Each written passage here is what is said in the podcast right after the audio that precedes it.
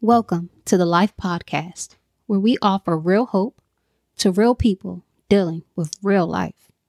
We filter our thoughts through God's thoughts and our ways through God's ways. We pray you're blessed by this podcast. Enjoy the show.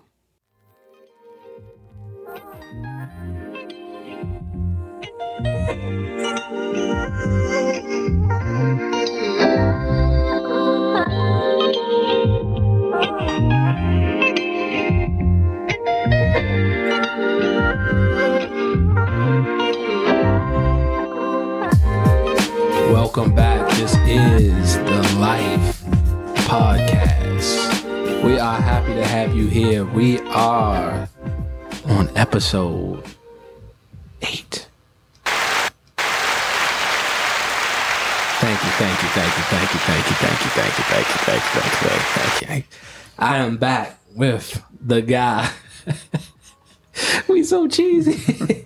I'm back with the guy, the one and only the one and only Dave Oots, the one who levitates, feet never hits the ground, the one who is the coolest in all the land, the one who never fret, frets. He is my guy, my daddy. How you been doing, my brother? I'm good, Dez, man. How are you? I'm good, man. It's good to be back. It's good to be back with you. It's good to be back with the people. Um, we've been out for a while, for about three weeks. Sorry that it's been such a delay. Um, I went back to school. I went back to work. Uh, I caught COVID out of nowhere. Nobody else po- tested positive. It was just me. Yeah. So that sucked. It hurt really, really bad. Just, I'm a repeat offender. well, God bless. bless. Praise God, man, that you're all right. Yeah, man. So I had COVID. So that put me down. And um, I've been missing this. I've been missing doing what we wanted to do. Our last episode talked about the truth about youth. Um, and Jason Brown was, was with us, the youth pastor at my church, and he gave a great discourse on what our children need from us and also what we need from them to walk in their most holy faith. Next week, or maybe the week after, we will cover a podcast dealing with biblical womanhood. I have three great women coming on that I'm gonna interview that we'll be talking about womanhood, about marriage, from a book that I've been reading by Nancy Leigh DeMoss called Lies Women Believe. So please make sure that you stay tuned for that because I'm definitely looking forward to that podcast as well. Dad, what's new in your life? How you been? I've been good, man. Um, like you said, it's been a while since uh, since we've been on, and it's been a while since you and I have seen each other. I guess it's been about three weeks also. Mm-hmm. So, um, you know, not a whole lot going on, man. Just taking it one day at a time. One day at a time. One day at a time. It's a crazy world out here. Yeah, it is. It's a crazy, crazy world out here. But praise be to God that He has kept us um, and our families and our loved ones. So we're, we're grateful. So to get straight into it, Dad, um, our life point and remember, here on life, we filter our thoughts through God's thoughts, our perspective through, through God's perspective, and our views through God's view. We seek to take God's word out into God's world so that people may be blessed and hear the good news of the kingdom of what Jesus has done Amen. for them. Amen.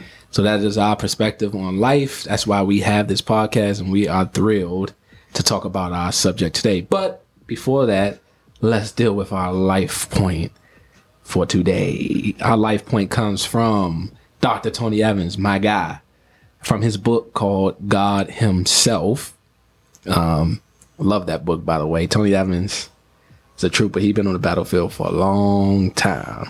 Yes. Yes, um, so our life point, this is what he says. To misunderstand the nature of God is no small thing. Rather, our failure to know God as He truly is leads to our failure to access the abundant life Jesus came to give.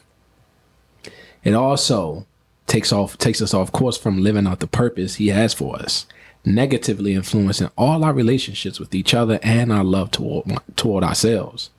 When you or I make decisions based on a misunderstanding of God's nature, thinking that we know the true God when in fact we know something totally different from who and what the true God is, the result of those decisions will lead to destruction and death.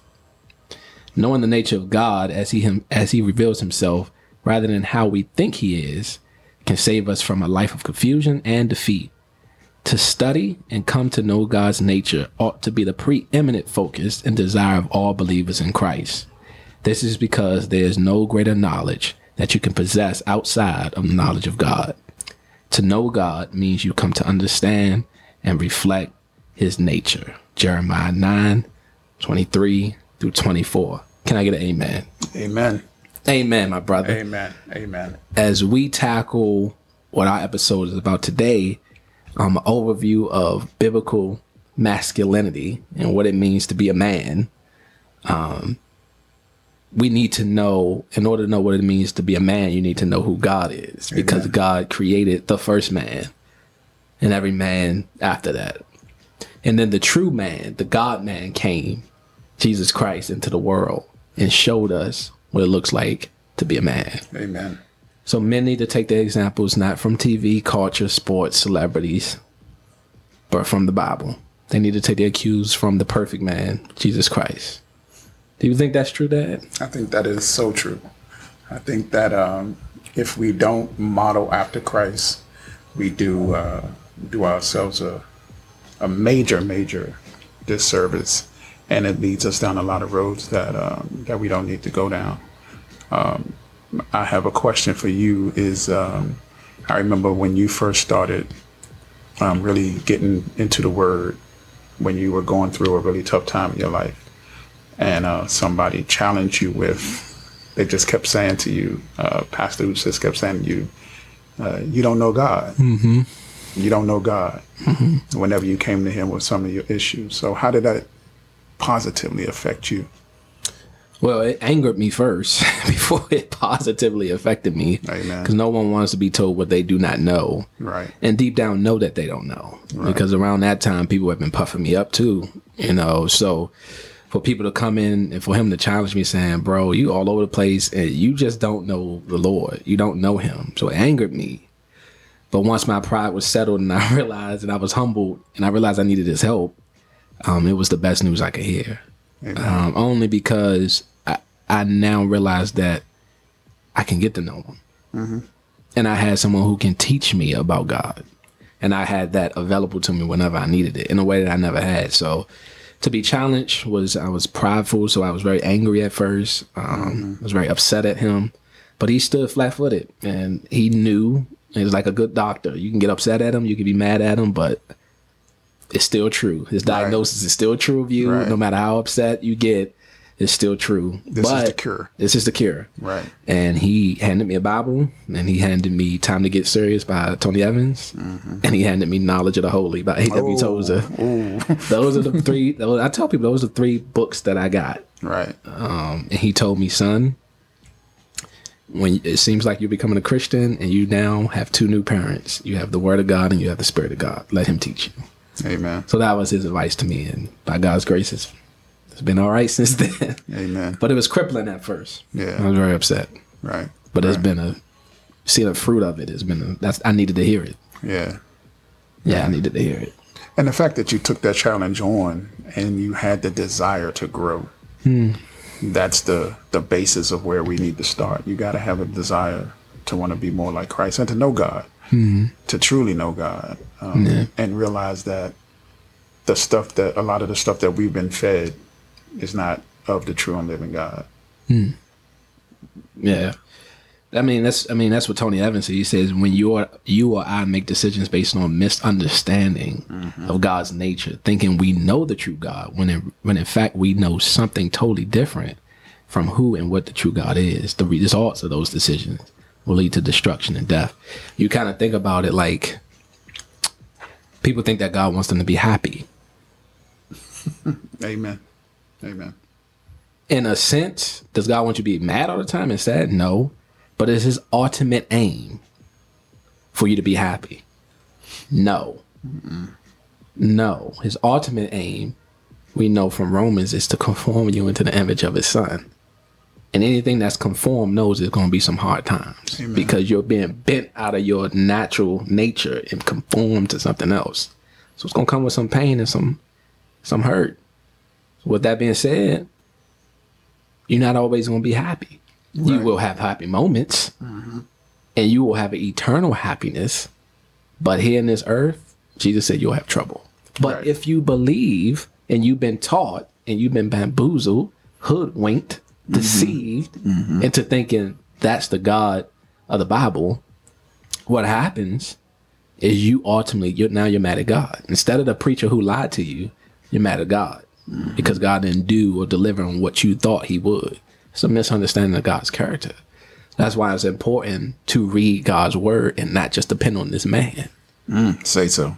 Say so. Amen.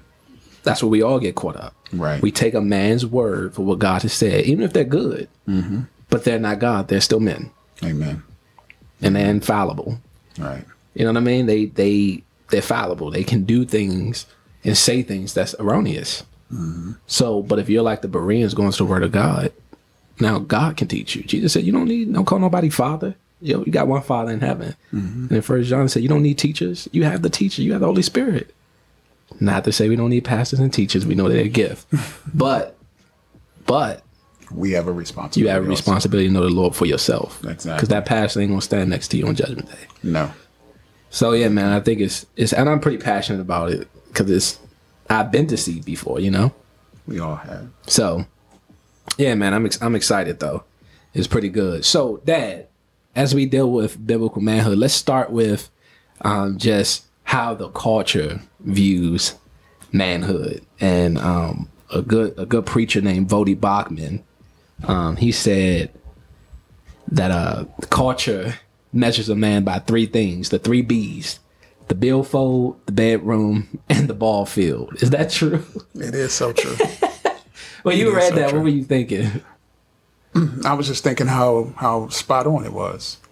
Mm-hmm. Because even as men, the first thing we do when we go to talk to somebody is we ask them what What do you do for a living? what do you do for a living, mm-hmm. so that we can gauge how much money you make, Yep. how much education you have, you know, how, how do we measure up to, to you? Um, so it, it, when I first read it, that's what I thought. I was like, yeah, yeah, that's that's that's that's what we think about. You know, that's how we show our masculinity. You know, how much money we make, uh, how how how how good we are in the bedroom, and uh, do we have any athletic skills? Can you hoop? Can you bowl? You know, can you do anything? Can you golf? Yeah. you Bowl. know, bowl, anything that that we can measure ourselves by up against somebody else or whatever it is. So I, I just thought it was spot on, and and um, you hear it, you, you heard it before, but you heard it different ways, and he just put it in a place where you go, yeah, that, that, that's pretty much it. Yeah, I think so too, man. I, I think we've all fallen into it. And I think men, even when you come to Christianity, you're going to compare yourself to people. That's just how we are. That's, That's just the do. nature of Exactly. That's the nature of men, um, humanity, but especially men. We, you know, It's competition. It's, it's competition, right? So I think that no matter what or wh- no matter what we do, is always going to be brushing yourself up against somebody to see how good you are. And even in Christianity, Paul says, "I press towards the high mark that's in Christ Jesus." So it's still a mark. It's still a standard of greatness, but Jesus never said. Here's here's the issue. Here's the issue. Christ never said you're going to be me, but he does cause us to be like him. Exactly. Christ never said you're going to be him, mm-hmm. but he does cause us and call us to be like him. That's the difference. No one will be Michael Jordan. No. Someone could be like Michael Jordan. You know, Kobe was like Michael Jordan, but you'll never be him. There's no replica of that. Right. And that's where we get caught up as men. We try to be that person.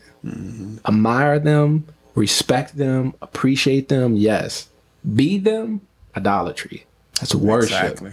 Exactly. You know what I mean? You're worshiping. And I've been there that I'm so when it's somebody that I like and I appreciate and has done a good thing by me, I idolize them. It's so easy for me. Most men won't admit that, but it is. Mm-hmm. You know, I gotta check my heart, even on something simple as LeBron. Right. Like, bruh, he's a man. And he just he can play basketball really well, but bruh, he don't even know you exist. Exactly. But I really have to check my heart on that. You know what I mean? Because it's it can be crippling. It can be crippling. Um, and the same thing with if you know how I feel about Uncle Lonzo. Like, I, but I'm not him.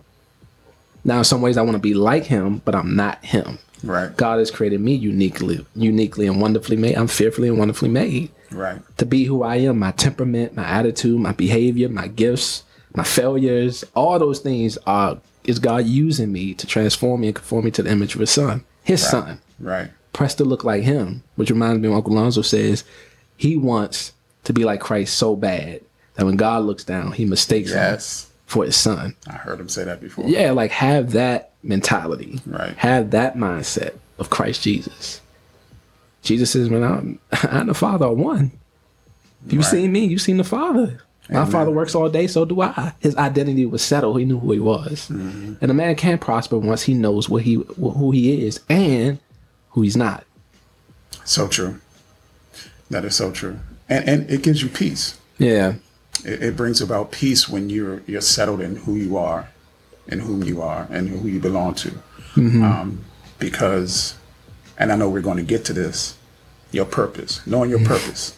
yeah, You know, knowing knowing what you were created to do, and being good with that, and and pushing towards that constantly. Yeah. You know, this this is what I'm here to do. Mm-hmm. Um, and and that leads you to to study more. That leads you to want to be a better person. That leads you to want to be a better husband, a better father, because again, it all comes from God's word. Because the purpose is to glorify Him. forevermore and enjoy So, him. Exactly. So if that's our purpose, we need to learn how do we glorify Him. Mm-hmm.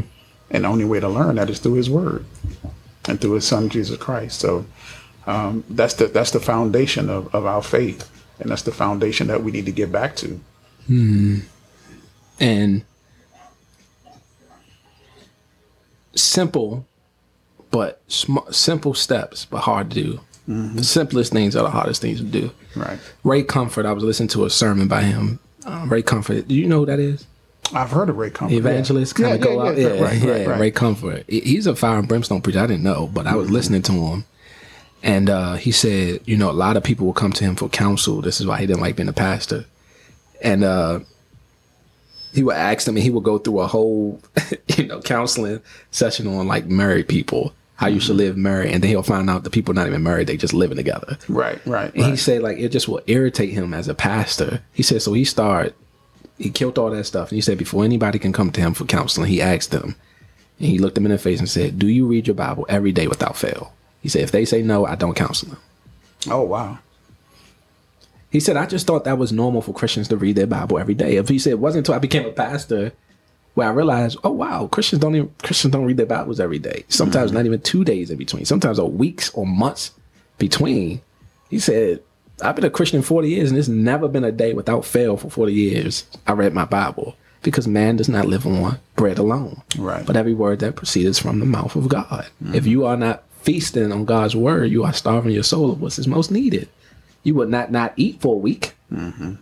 But you'll go days on end and weeks on end without reading the Word of God. Amen. That thing penetrated my heart so much, and I haven't missed a day since. then. I haven't missed, I haven't missed a day since then, man. But those are the type of things that that causes change. Yeah, when you read stuff like that and the only way you can do that is if you avail yourself to those type of readings and those type of teachings yeah, to let you know where you're falling short and not only where you're falling short but opportunities to grow mm-hmm. If you take hold and you apply those things to your life yep, yeah, man. Uh, it it it it was like, oh snap! It shocked me. You know, it, it lit a fire under me of shame. I was shamed. I was embarrassed. Um, and it just was like, oh man, this is crazy. right and I it, it shocked me. I can see your face. Like, yeah, that's just we we we so often minimize God's word in our hearts, in our place in our minds, in our hearts, in our lives. Because even if it's times when I read the Bible, it's not that day I'm just kind of going through the motions, but it's time where it's alive, like the words are popping off the page and it's resonating in my heart, and I can feel it. Feel like God's presence is there. It's times, Yeah. faintly. It's not all the time, mm-hmm. and I don't look for that all the time. Right. But throughout your day, something comes up and you're like, you know what? I read in Matthew. Da, da, da, da, da, da, da, da. You can actually help somebody. You have Amen. something to say, mm-hmm. a benefic- uh, to be beneficial to someone, and that's the things that I I appreciate throughout my day. If I'm dealing with a student or a coworker that's crying or a principal that's a little distraught, I can say, you know, I was reading Proverbs today and it said da da da da da da. Hey sis, I see that you got a little upset. You know, Proverbs says that a cool answer turns away wrath. Mm-hmm. Those are the things that matter. Right. But nobody sees that. right. Jesus says, go in your closet and pray to him. Pray to the one who sees everything. No one sees the dedication that goes into this podcast, but they don't need to see it. You hear it. Mm-hmm.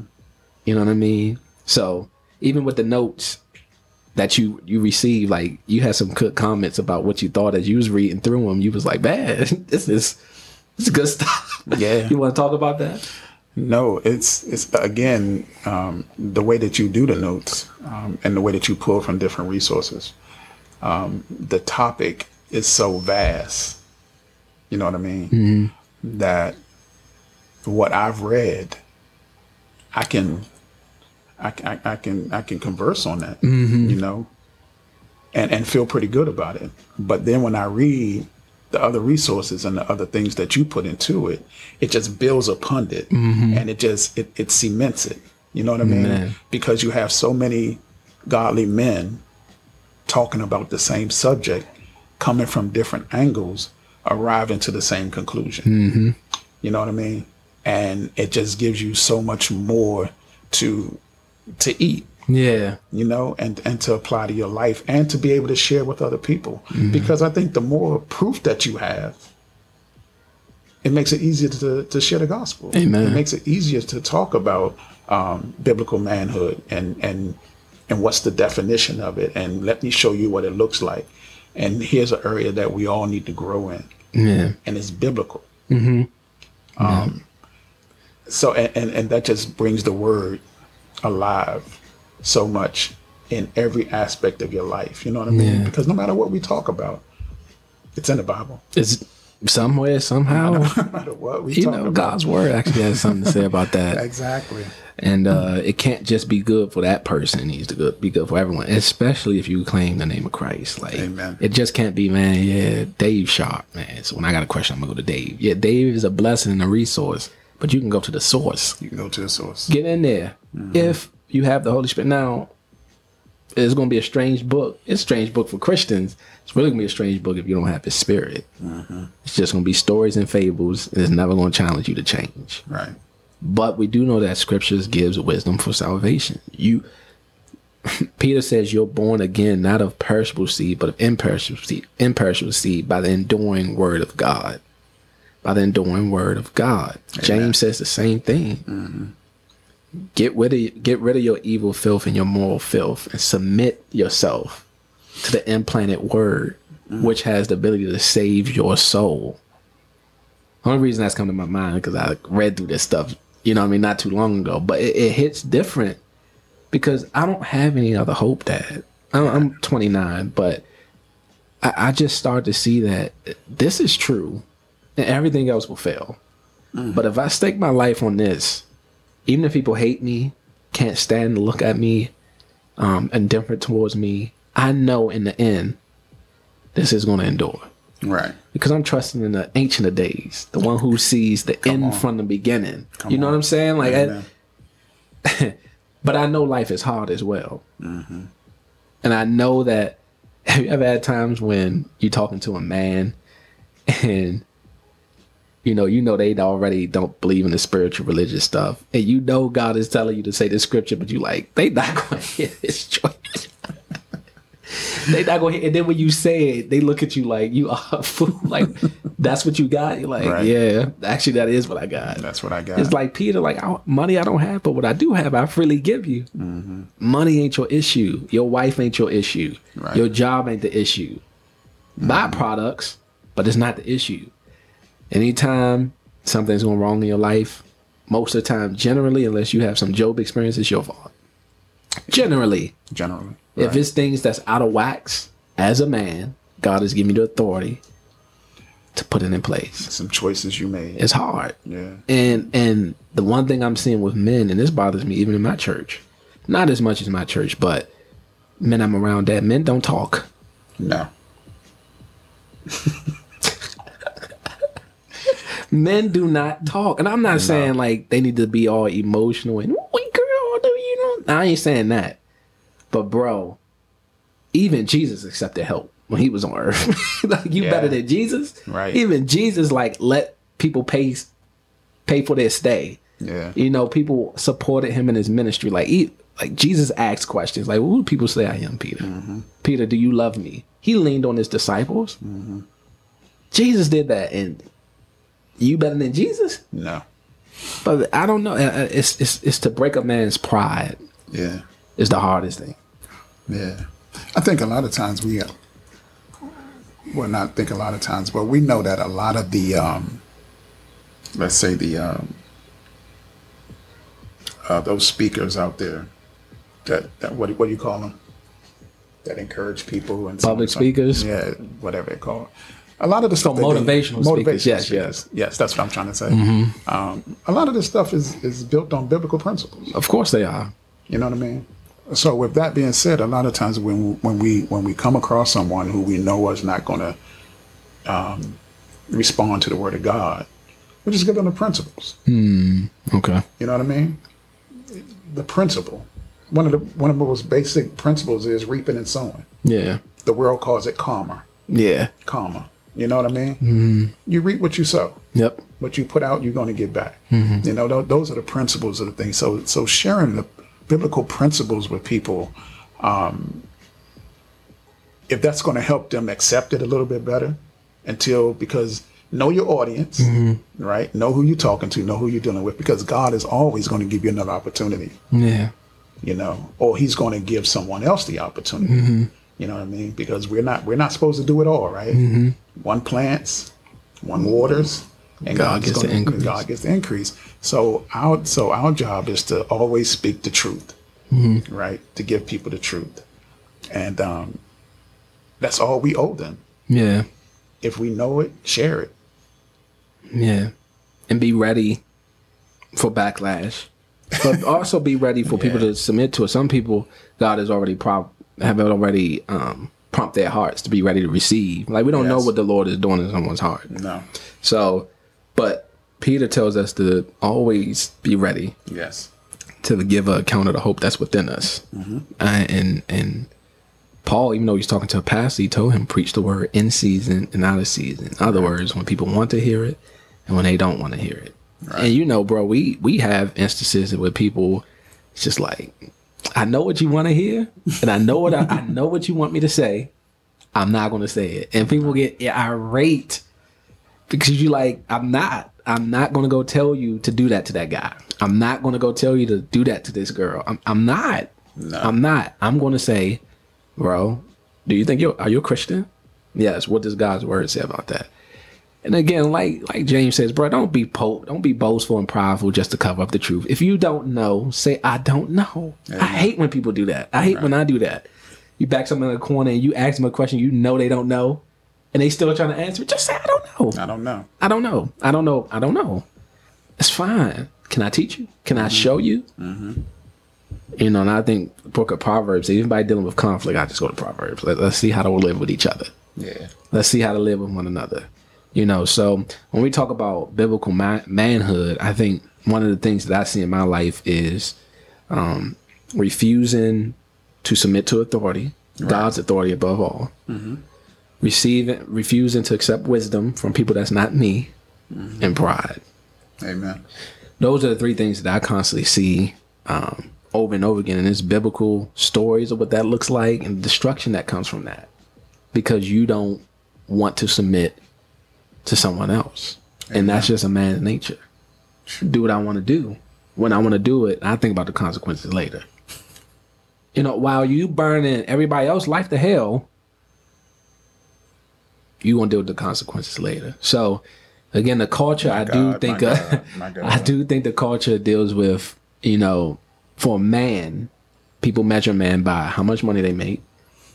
You know, their most intimate parts and what they can do with their most intimate parts, mm-hmm. and how good they can dribble, throw, catch a football or a basketball, whatever it may be. You just you you just see it. I'm I- I'm on YouTube a lot, and I'm just seeing younger and younger nine year old basketball star. Nine years old. What does he know? Mm-hmm. Where is he going to be in eight nine nine years? Eighteen. I'm not even going to remember him. Right. You see these AAU games packed out. You see these parents losing their everlasting mind because they're they're putting their whole hope in this child. Like we know that's not the end all to be all. We, I love competition, bro. I think boys need it. I think boys need to fight. I think boys need to like get dirty. I think boys. I, I do. I honestly think all those things can be used for good if Oh, yeah. if, if men are there, kind of facilitating that. But Let you- them boys be let boys. them boys be boys. But again, we pervert it so much and make it such an idol and a god that it ends up hurting people. You know what I mean? Amen. So I do think the culture looks at people like that. Um, how many notches in the belt, um, for sexual sin, and all those type things, and their identity is in it. Yeah. That's what they know themselves as. You know, I was watching this the last point. I was watching this uh, video by Allen Parr on YouTube, and he was interviewing a P O R N um, actor, and uh, he was saying, you know, he had identified himself so much as a P O R N actor that when he went to the bank one day to cash a check, the bank um, teller said his first name. He was so entrenched in his identity, he forgot his first name. Wow. He said that was the first time in like 10 years somebody called him by his first name and not his stage name.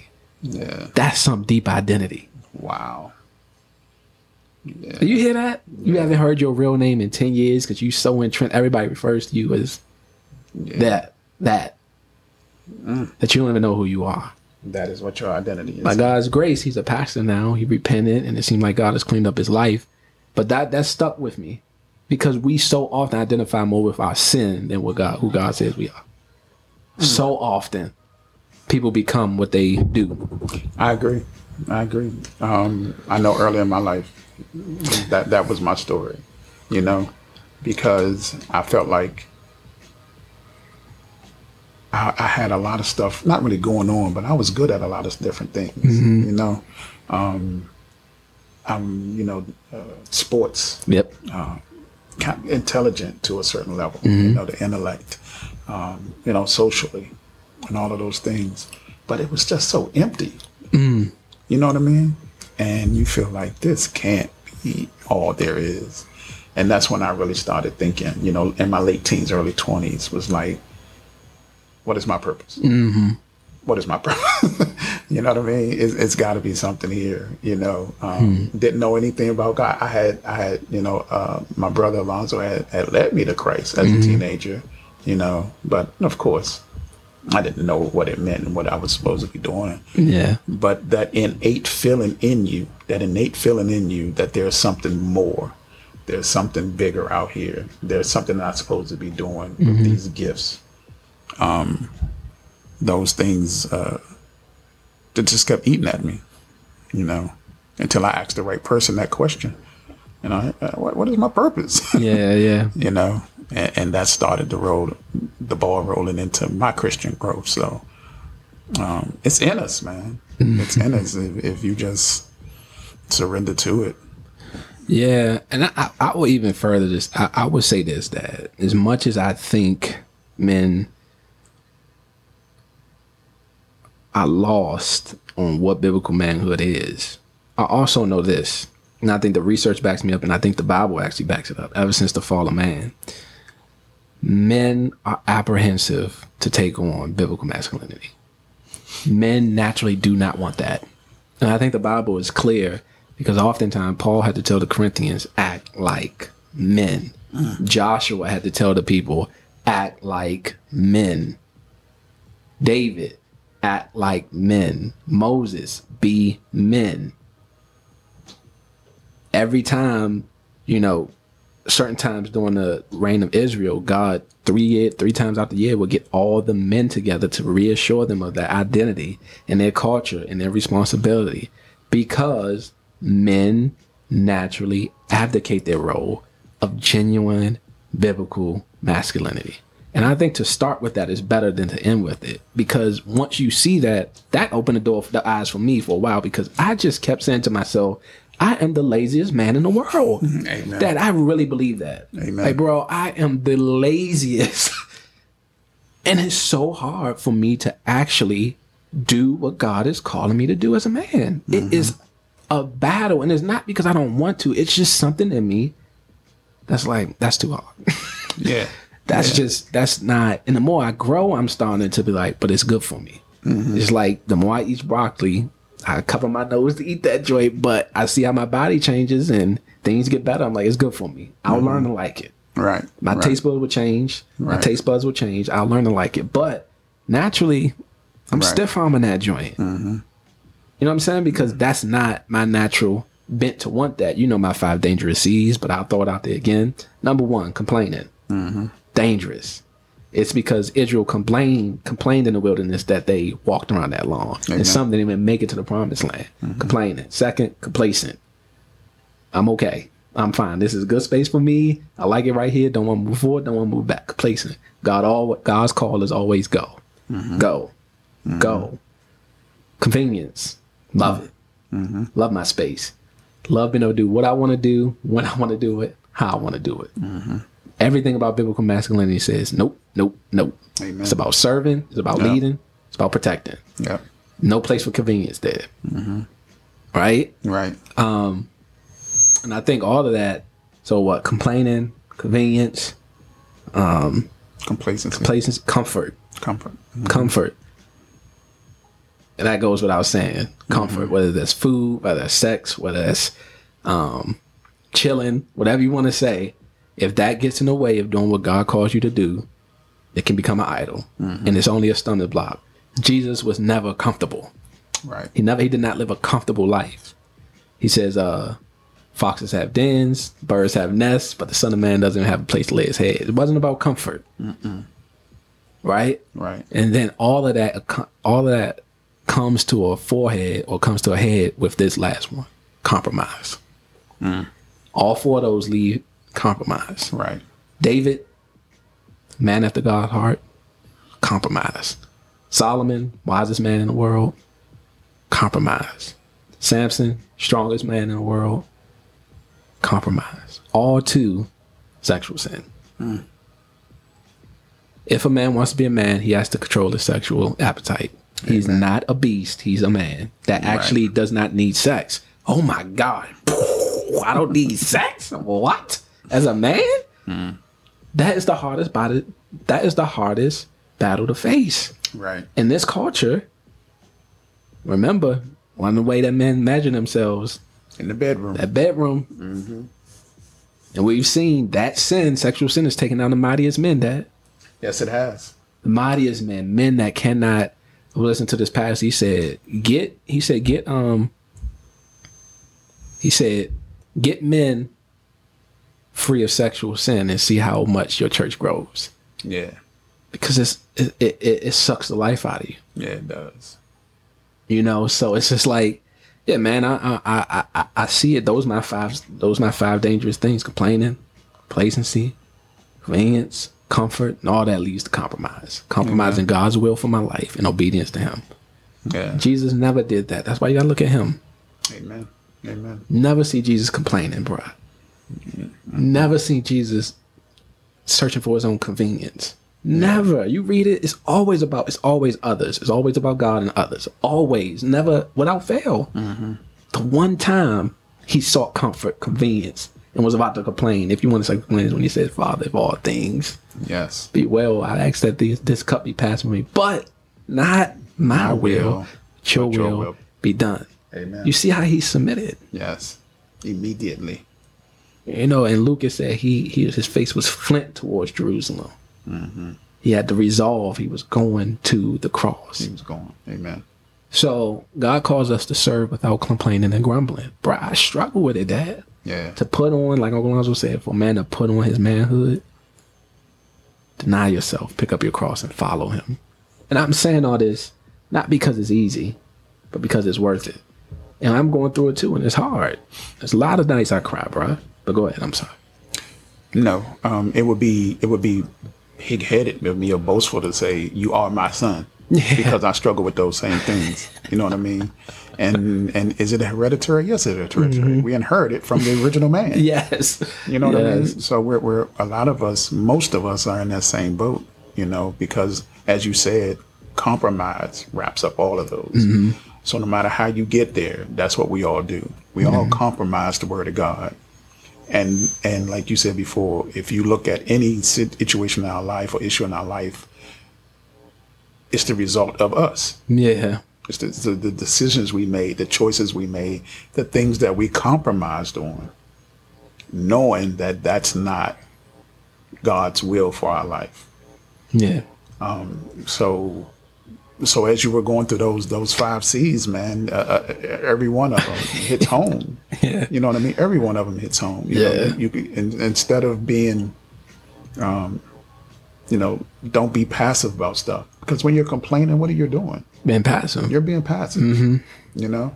So so and, and and we know one of the definitions that we know, but one of the things it says is reject passivity. Amen. You know, don't be passive. You know, you, you have to step out and, and you have to lead. Yeah. You have to attack those issues in love, Yep. Um, however that looks. Hmm. You know, because discipline is love. Amen. so however that looks. You actually hate your child if you don't discipline. That's what Proverbs says. So however that looks, you have to you have to, you know, you have you have to meet those things head on, and don't be afraid to face them, Mm-hmm. um, because fear is one of the biggest reasons why we don't do a lot of the things that we're supposed to do. And God has not given us a spirit of fear, No. but of love, power, with a sound mind. And also, Colossians says, take off the old man and put on the new. Right. God has given you a whole new nature Amen. if you're a child of God in the image and the likeness of Christ. You have the mind of Christ. So the can't stuff, Right. when you get into it with a real man, that excuse stuff, you gotta go far away. They'll be patient with you, but oh, I like what Tony Evans said. He said, I'll give about a man about five minutes to complain, and then it's like, what we gonna do? And you need oh, men like that, Exactly. You do. You do. Boys don't like men You do. like that. But a man who, again, I heard you say, you know, I had the desire, but Philippians says that God gives us the desires. God gives us the desire. you know what I mean, to mm-hmm. will and do the things that He wants us to do. Amen. Right. So God has put implanted that desire in me, and He's causing it, causing all things to work together: the hardship, the trials, the difficulty, the crying, the pain, the hurt, the confusion, the the the discouragement, the despairing, the dis- the distress, the distress. All those things God is using, teaching me, do not give up, son. You can't give up Right. you can't give up. And I and I so many men out there that I know want and have given up and seeing the consequences given up. Bro, that don't mean that everything you do gonna be successful. No. But if you can say I did it as best as I could, I, I messed up along the way, you know what I mean? It's just like it's it's tough. You give any man that never built something garbed in, like build a jungle gym, bro, he gonna mess that joint up. he ain't never had no direction to do that. No. No, so that means you need to ask. Ask and you shall receive. Knock and the door will be open. Keep going to him. In tears, whatever you need to do. It's time when you need to just cry. you Yeah, need to just no get it out there and like, Lord, I don't know what to do. Everything I'm trying is failing. God's using it though. God's doing he does his best work in the dark, bruh. I'm at the end of me. I'm at the end of me, like Uncle Lonzo says, that brother ain't on his knees yet. He Right. ain't on his knees yet. Yeah. He's still fighting. It's like, bruh, it's like a lifeguard. I can save you if you stop fighting. You keep Stop fighting, fighting. you gonna drown. Cause I'm not coming over there because you gonna kill me. The moment you stop fighting the water, I can come save you. But if you keep fighting, you gonna die. Amen. You gonna die. You know what I'm saying? Don't don't do that. Um, one one writer one writer says the average man is confused about his manhood, masculinity, and sexuality. He doesn't have a clear definition of what a man is supposed to be. Some men have confused their cultural, social, and traditional roles with the definition of manhood. Hmm. However, this is proven to be one of the major causes of the problems because as the roles change, so does a man's image of himself. So is he pretty much saying that that whatever a man is that God created is consistent? It doesn't change with the times? No, it doesn't. Is that what he's saying? That's what he's saying. That's what he's saying. So it's not we're not shapeshifters. We don't move with how the time moves. We're the same because true biblical manhood doesn't need to change. No. It's for every generation and for every time. Once you recognize what it is. Mm-hmm. You know, but if you don't have that, you'll constantly be going with the current. However the current goes, that's how you're going. Men need something stable, which leads us to our definition of manhood. Since this is the overview, first definition, real man accepts responsibility, Amen. A real man accepts responsibility. Mm-hmm. Second, a real man rejects passivity. Mm-hmm.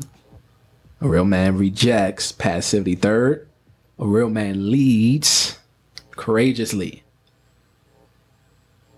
And courage is not the absence of fear. Courage is doing what you're supposed to do in the face of fear. Amen. It does not mean that you are Batman or Claude Van Damme or Clint Eastwood or whoever you think is the toughest man in the world. They are they get scared too. Mm-hmm. It's just they don't let the fear cripple them away from their responsibility. I am the most terrifying man in the world. I am scared of everything.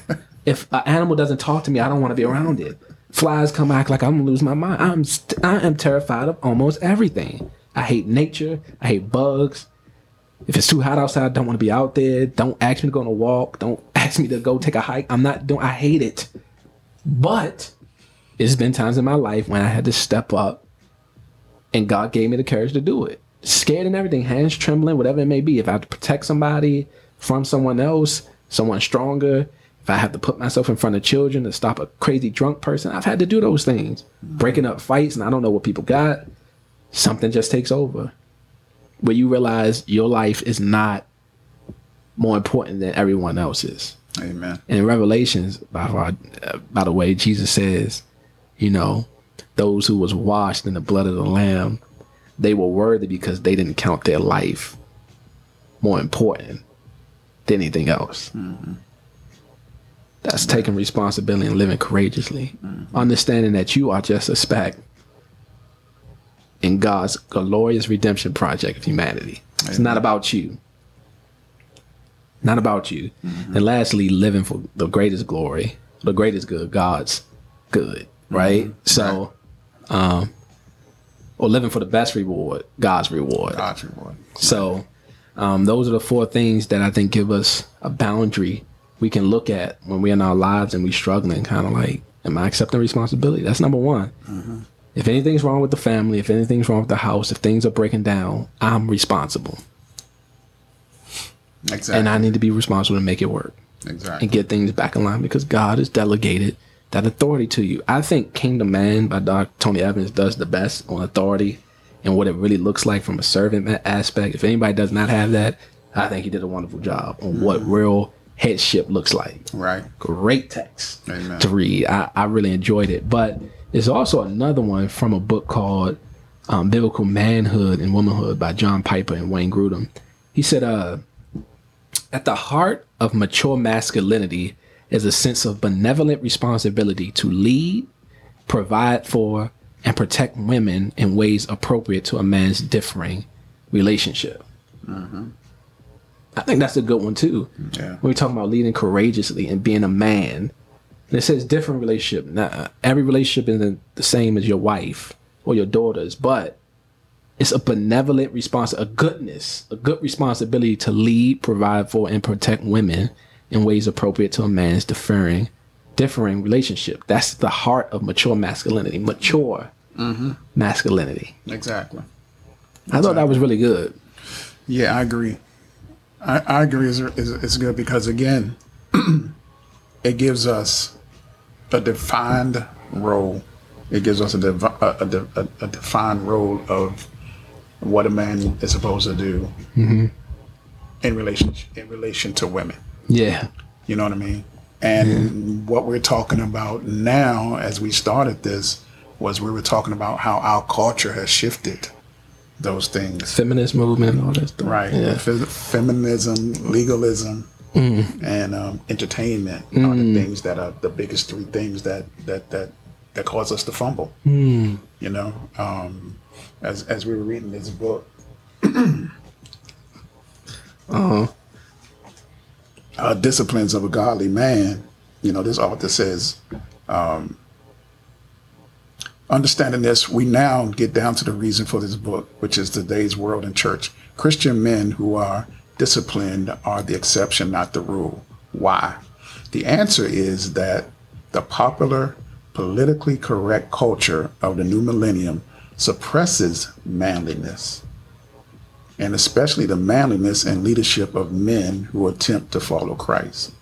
The reasons are feminism, entertainment, and legalism, and together they are daunting. You know, um, our culture wants to to suppress biblical manhood Yeah. because what's the phrase that came out a few years ago? Toxic, toxic, toxic masculinity. Toxic masculinity. Yes. And when I heard that, it it made my blood boil. you know what I mean? it was like, what in the world? Yep. Are they really saying this? Mm-hmm. Anytime that you show any type of strength or wisdom or authority as a man, it's toxic now. Yeah. Wow, the devil mm-hmm. is busy. Yeah. This is what they're believing. this is another way of again just suppressing biblical manhood. Yes. You know, Yes. no, you, you can't do that here. Mm-hmm. What do you mean? Like, it is needed here, mm-hmm. but you don't want it. You don't want it. And you not wanting it is going to have grave and great consequences And we see it. all the time. We see it. So All you're just going to ignore the statistics, Yep. ignore ignore reality, Yep. Yep. ignore ignore the news, mm-hmm. ignore what's going on right around the corner from your house, and say that biblical masculinity is not needed. And toxic. It's toxic. It's toxic. It's not needed. It's demeaning. now, in some ways, we know the church have done things in a, in not in a inappropriate manner that brings um, disdain on God's name in some ways, or where you know the Bible says, you know, God will say to Israel, "You blaspheme my name amongst the Gentiles." So Christians have a we've done things in some ways that um, has, if we haven't outright said it, we promoted Right. things that was ungodly. Yes. Um, the church was behind certain things and certain laws that women, I mean, basic humanity things that we were neglecting them, like to can- to vote, to get something on their own. And some of that stuff may have been like trying to protect in a, but in a perverted way. You know, men can't do anything for long without perverting it. Right. And the church signed off on some of those things, or was silent towards some of those things That's the best. The more so, issue, yeah, right? more so than anything, where we should have came with God's word and saying, no, men and women are equally made in God's image, Mm-hmm. and if they're in Christ, they're co-heirs. There's nothing different. So the difference is not. I mean, the difference is more physiological than logical or psychological, or Mm-hmm. the difference is, you know, our body makes up how we think. There are differences between men and women. Exactly. But to make laws or things like that, saying that women can't, that's that's different. You know what I mean? We gotta it's gonna be consequences for that. But if we return back to God's word, Amen. like you said, I think it'll be extremely beneficial because that word toxic masculinity, and you don't see it more than when you're around children. Um, being a teacher, when you're a strong man and you have convictions, you will be hated. Not mm-hmm. just by women, but with men too. Men will not like you when you stand and say, No, I will not allow that in my presence. Because what happens is it raised the bar for everybody, and most people want to chill. They want to get their check and chill. But when you say no, these kids going to come in my class a certain way. They're going to leave a certain way. They're going to dress a certain way. They're going to talk a certain way. They're going to speak to each other a certain way. They're going to respect each other a certain way. And I demand it. You will be hated. And we know how bad these schools are. They do not want it. Because you know why? It's too much work. It takes too much time. It takes too much effort. And I've seen it. I've seen it. But when you're not there and they see the consequences, they look to find you. Just like Israel, bro. Like we want to do what we want to do. Stuff get jacked up. We get sent, and our lives are devastating. Where's God? Can, how about we call back on God? Where is He? Can we get a prophet somewhere? Like, can we? We need to return back to the Lord. That's how we are as, as humanity. We want it our way until we realize it's wrong, right. and then we want to come back to the Lord. Amen. Mm-mm, that's not how it works. God wants to be wanted because He's God, and He's worthy of every ounce of our praise, adoration, and attention. Every ounce of it. So I think that that's um, I think that that's good too. Dad, what you said, I think that was a good point. Um, feminism, entertainment, and legalism. Right. Biggest, biggest. Yeah, that's good. Another writer says, um, God's will for men is to put on Christ likeness. This is a this is a book called Biblical Manhood by Stuart Scott. He said God's will for men is to put on Christ's likeness. Romans 13, 14. One cannot be a real man unless he is increasing in his qualities. Mm. Men should pray about them regularly and seek to emulate them in daily living. Amen. So the mark of manhood is Christ. Mm-hmm. Nothing else, nothing less. Right. Man, the mark of manhood is Christ. So you need to look and study the gospels. What was Christ like? Strong, meek, gentle, confrontational. You know what I mean? He was holy, loving, joyful, giving, Just. just, merciful, gracious, patient. You know what I mean? Mm-hmm. He went about doing good to everyone. He was a healer. He provided for those under his care. He protected them. Look at him. Follow him. As Paul says, follow me as I follow Christ. Amen. So the the the the mark God's will for men is to put on Christ likeness, to be like Him. Uh-huh. In Him, we see what a man is, right? And then he goes on and says, basic beliefs about our sex, who we are, men, and what we should be like, greatly impacts our own gender evaluations as well as, well as the shaping of boys. The education of young men, the success of marriage, the effectiveness of the church in the world, and even the stability of society. Further, our view of manhood affects our attitudes, our characters, and our interaction with one another. Mm. A real man will lead and will strive to be the right kind of leader. He will lead and strive to be the right type of leader because men are going to lead poorly or great, but you lead Yeah. either passively or responsibly. You're leading. And it's gonna it's gonna have an effect. Yeah, So It's gonna have a special effect. Mm-hmm. Yeah. Um, I think we all know the difference. We've all been around those type those different type of leaders, and the the benefit of having a, a, leader that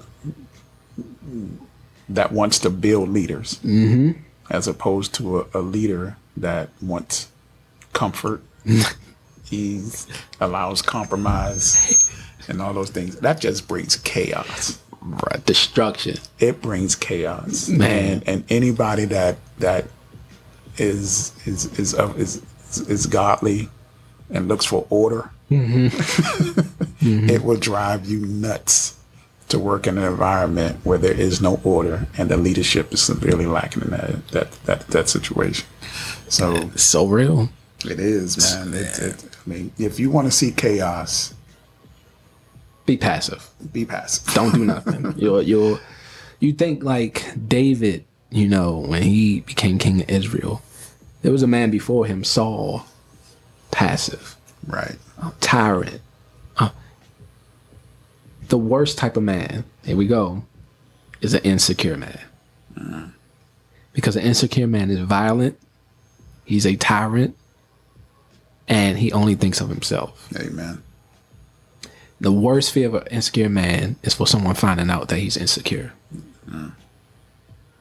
And under Saul in Israel, chaos. Chaos David comes, reunites the kingdoms. He brings peace, strong prosperity. yeah He was just a type and shadow of Christ. But you see what happens under godly leadership, right? Proverbs says the people rejoice when righteousness rules, mm-hmm. but the people hide in fear when wickedness rules. Because that's what happens. Moses, great leader. Joshua, great leader of people. Ezra, Nehemiah, all these people, Abraham. You have all these people who led well. Now, now these are sinful men. They also led bad at times. They led bad at times as well. But for you see, you see the the the the, the what it produces. Mm-hmm. Paul, righteous man, and there's some modern day people who I think leads men well. There's some coaches that I think leads young men well. It's people that I work with. It's pastors that I think lead men well. army sergeants that do a really good job. So it's not just limited to, you know, Bible people. It's people out there taking principles and that's done well. It's people that you respect, that you talk about, like a Ted Marshall, that you respect, that you ain't always respect, but but that you you've come to appreciate as a man because he's just a good he's a good leader of men. Exactly. So again, that's evidence. Yeah. That is timeless. Yep, You know. That, mm-hmm. that is that things don't change. things don't change. the, the the the what God has created in us, it mm-hmm. doesn't change. What what he what he wills for us to do doesn't change. and and do you know why it doesn't change? That Because God doesn't change. God doesn't change. Amen. He never shifts his shadow. He, he he's the same yesterday, today, and forevermore. Right. You know, so God doesn't change. So why do why should I? If I'm following God, why do I need to change? I'm gonna stick to what God says, even if people hate it, and people will. And uh, I think Aristotle said once, "He, no one is hated more than he who speaks the most truth." That is so true. that is definitely true. Yeah, man. So some last points as we about to get out of here. Um, this was really good. The same writer of the book, uh, Biblical Stewart, Stewart, got biblical masculinity. Um, he says there is no clear understanding of masculinity because our society has generally forsaken the only dependable absolute there is God's word. Amen. Humans need to know what God has to say about man and his masculinity. God's truth is timeless and transcultural. Furthermore, it is completely sufficient to be the guide for becoming the kind of men God intended. One must, in submission and obedience, align his thinking and actions with Scripture in order to understand and live out masculinity for the right reasons. And that reason, and the sole reason, is here we go God's glory. Amen. The qualities that one must possess in order to carry out a leadership role are wisdom, initiative, decisiveness, humility, courage, and personal involvement. Mm. A strong and godly man will be characterized characterized by the following qualities that are necessary to fill the roles that God has given them: leadership, love, protection, provider. Lastly, a true man then will excel in qualities that show love, such as giving, gentleness, consideration, kindness, servanthood, and self sacrifice. Think about it, Dad. Yes. I was thinking about Christ's life. And I said, What is the way of Christ? What is the way of Christ? And I came up with three S's uh-huh. self denial, sacrifice, service. Amen. If I can wrap his life up in three S's denied himself, just gave his life, he served others. I didn't come to be served, but to serve. I think we as a pro- we have a problem as men because we have a problem with God. It is not until we return to his world word where we'll be able to live out his word in his world for the benefit of our families, our churches, and our societies. Amen. If we do not get there, we are quickly perishing. Amen. We are a nation, not of the free, but of the me. Mm. And when men lead that way, the women follow. And because women have more influence on young people than men, the children are raised to do the same. We have an epidemic, a pandemic of men who don't know who they are. Amen. You got any closing thoughts, Dad? Well, a wise man once said to me, now that we know the problem, how do we how do we uh, practically get to a resolution? Mm-hmm. You know, let's put some practical things in place that's going to help us get to where we need to get to. Yeah. And the most practical thing that we can always do, and we know this as athletes, Yep. is get back to the fundamentals. Amen. Get back to the fundamentals of our faith. And the main and the main fundamental of our faith of our faith is that we are here, we were created to glorify God. Now that we know that, Now we have to go and find out what does that look like. And where do we go to find out what that looks like? In his word. God's word. Returning to the basics. I'm here to glorify God. How do I glorify God? Where can I go to get to see examples of this being applied? So know your purpose, know where to find how to meet that purpose, and surround yourself with people who are living according to that purpose. I think that's the basics of what we need to get back to. And that will positively shift our culture to a kingdom culture. Kingdom minded. Living out God's word in God's world. Practicalities for me. If you are a Christian and you don't read your Bible, step one. Step two, talk to your pastor. He will love for you to go to him and ask, I want to know what it is to be a man biblically. Amen. He will fall over and probably catch the Holy Ghost and run around the whole church and start shouting, speaking in tongues, everything. He gonna catch all the all the spirit. Amen. if you go to him and ask, can you sit for me for an hour and just teach me what does it mean to be a man? I want to lead my family well. I want to lead my wife well. I want to take up the mantle. I want to be. I want to know what responsibility looks like. How to what, how to reject passivity. How to lead courageously and look for the greatest reward, God's reward. Amen. Can you help me do that? Amen. Kill your pride. You don't know what you're doing. If you, I've been there. It hurts. It hurts bad. It kills your pride. It kills your spirit. But God is in the business of breaking down men before He builds them up. Submit to God's word. Submit to your elders. Ask a question, so that your life, you change the trajectory of your life and those you have influence over. Those would be my practical things. And pray. Amen. Ask God to show you in His Word what that looks like. Amen. Amen. It's been a great time. Thank you, Dad, for being here, the levitating one. Hope your feet hit the ground tonight as you hit the town, my brother.